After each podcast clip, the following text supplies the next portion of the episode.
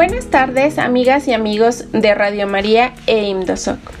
Les damos la bienvenida a esta nueva cápsula de pensamiento social cristiano. Mi nombre es Minerva Mondragón.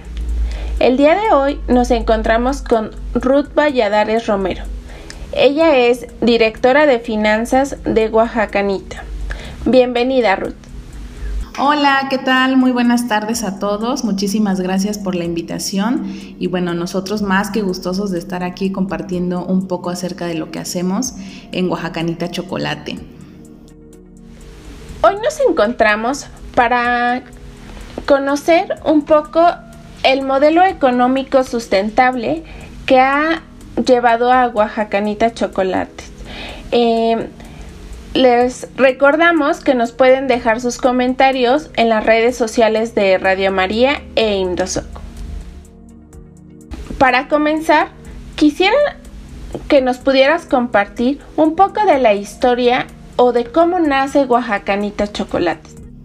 Bueno, pues en primer lugar, Oaxacanita Chocolate es una empresa social de la Mixteca oaxaqueña. Nosotros estamos ubicados en Villa de Tamazulapam del Progreso, en Oaxaca. Eh, somos una empresa social que nace acá con el objetivo de promover el desarrollo social, económico y medioambiental de nuestra región, que es la región mixteca, ya que estamos catalogados como la región más pobre del país eh, de acuerdo a la Coneval.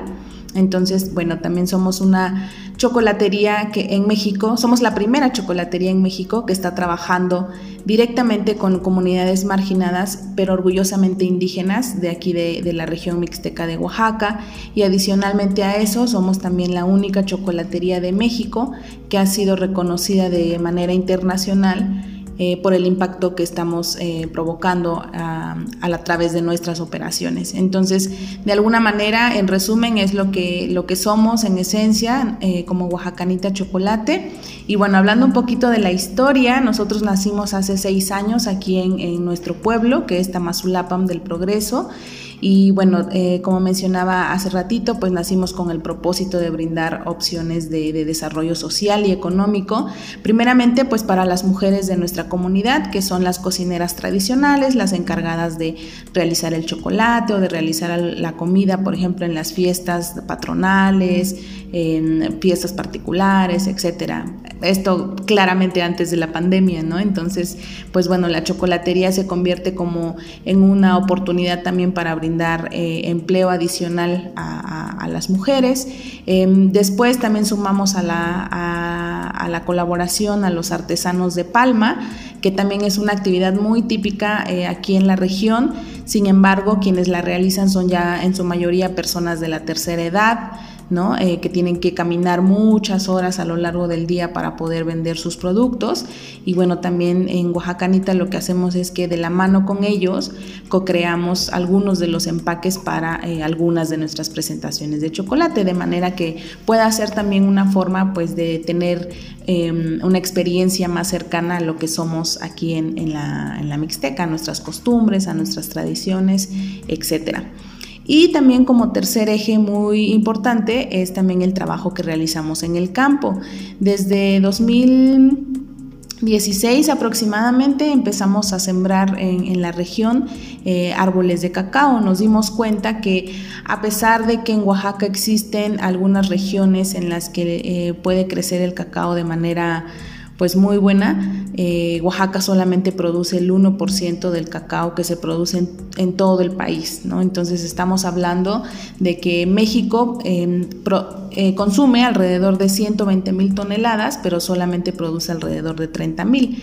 Entonces ahí hay un, eh, pues una carencia de más o menos 90 mil toneladas de cacao. Entonces pues bueno, también como que aprovechando las bondades de la naturaleza en nuestra región y en el estado, pues decidimos em, unir esfuerzos con agricultores de cacao de manera que pudiera hacerse de manera más profesional, de manera más, em, pues sí, como más... Em, eh, digamos, estructurada, ¿no? Que, que, se pudieran rescatar los cultivos de hace muchos años, etcétera, de manera que pues las estadísticas cambien a favor del Estado y pues también que se convierta en una oportunidad de mejores ingresos para los agricultores, ¿no? Quienes a lo largo de los años pues han estado apostando a otro tipo de, de cultivos como es el, el, maíz, el frijol, la calabaza, sin embargo, bueno, el cacao les brinda también la oportunidad de, de poder eh, diversificar sus ingresos de manera que no solamente dependan de, un cultivo.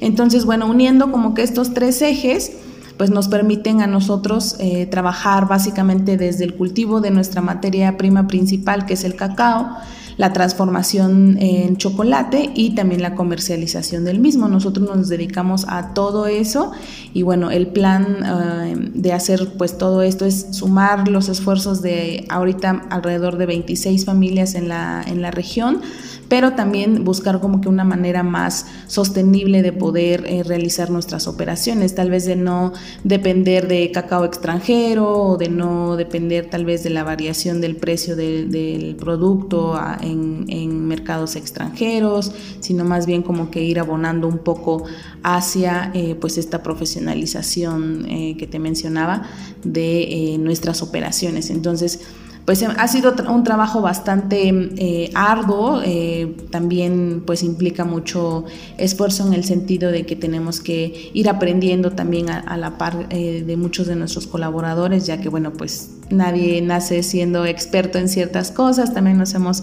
involucrado pues en, temas también de agricultura, de conservación pues de, de, la naturaleza y demás, entonces pues la verdad nos, nos llena de orgullo poder compartir esto porque queremos también que sea pues un ejemplo de que hacer em, proyectos sostenibles desde nuestras comunidades rurales pues es posible, ¿no? También lo que buscamos es inspirar a, otros jóvenes que a lo mejor han tenido que regresar a sus comunidades ahorita por la pandemia, ya sea eh, que están estudiando, que están trabajando y que lamentablemente la oportunidad laboral se y tuvieron que regresar. No sabemos, muchas de las, de las opciones que desencadenó esta pandemia, pues también brindarles como que un poquito de de inspiración y de motivación para que ellos desde sus comunidades puedan aprovechar eh, pues los recursos tanto naturales, culturales, históricos que existan, de manera que se convierta eh, en una manera también de impactar de manera positiva a estas mismas comunidades.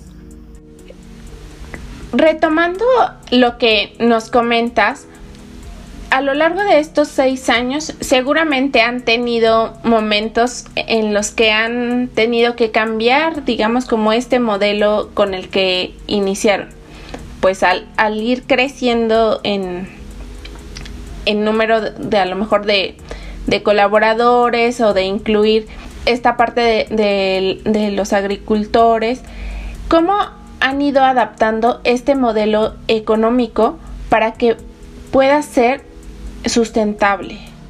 Sí, pues fíjate que es algo muy interesante porque es algo también que cuando tenemos oportunidad de platicar con estudiantes o con emprendedores que están iniciando sus proyectos y que de repente em, como que se, se clavan mucho en la idea de que su modelo de negocios al inicio tiene que ser perfecto y que tiene que estar súper específico, de que mencione casi casi hasta cuántos pasos vas a dar en cada una de tus actividades, pues siempre mencionamos que, el modelo de negocios pues se va transformando de acuerdo a conforme vas avanzando, ¿no? Vas detectando diferentes necesidades o, bueno, un sinfín de, de motivos por los cuales se va transformando.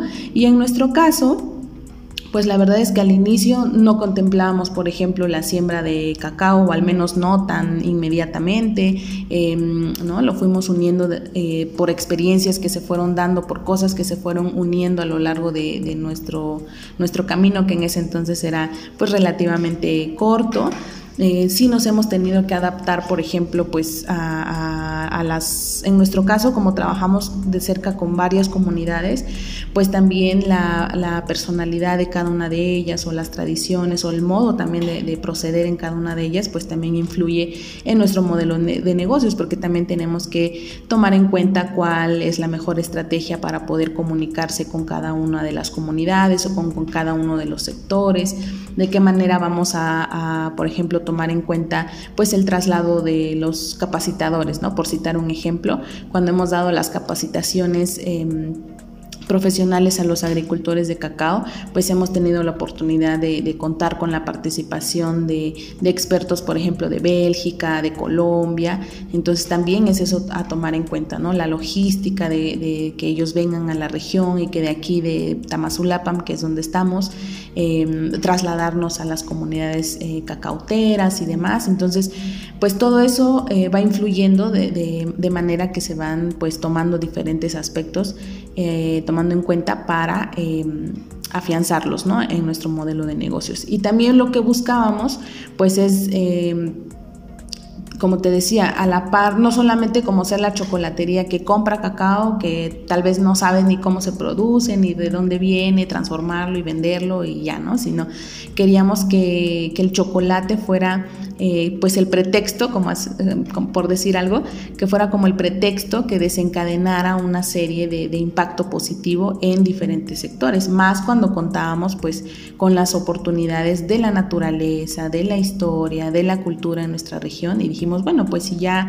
eh, la naturaleza y la vida misma nos ha dado como la oportunidad de contar con estas riquezas en muchos aspectos, pues vamos a aprovecharlas, ¿no? Y vamos a sumar los esfuerzos y pues de esa manera poquito a poquito hemos logrado que, este trabajo en estos diferentes ejes pues nos amplíen también las oportunidades de, incidir, eh, vuelvo a mencionar, en, pues en el impacto, ¿no? O en la, en la vida de diferentes familias, de diferentes personas, pero eh, pues sí depende mucho también de, pues como que de esa sensibilidad de poder encontrar las oportunidades que, están alrededor y poderlas convertir también en oportunidades de crecimiento.